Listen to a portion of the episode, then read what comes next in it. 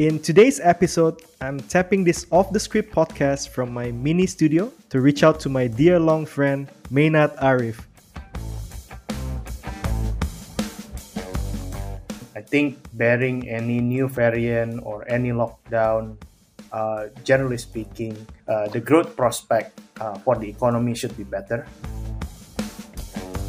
On top of that, I think to be fair, the war in Ukraine and Russia actually, unfortunately, is a war, but on the other hand, it's a positive to some extent for Indonesia. I think COVID has made people sort of want to have greater space, right? You know, you, you, you want space for from uh, home-based learning, you want a space from work from home, and all that. Is that is that also the same sentiment that we are seeing in, in Indonesia, in Greater Jakarta uh, specifically, that people want to have that kind of uh, space?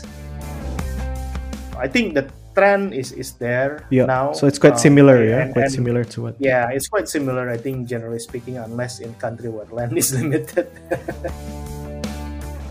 You can listen to this off the script podcast on website katadata.co.id, Spotify, Apple Podcasts, Google Podcasts, and Katadata Indonesia YouTube channel.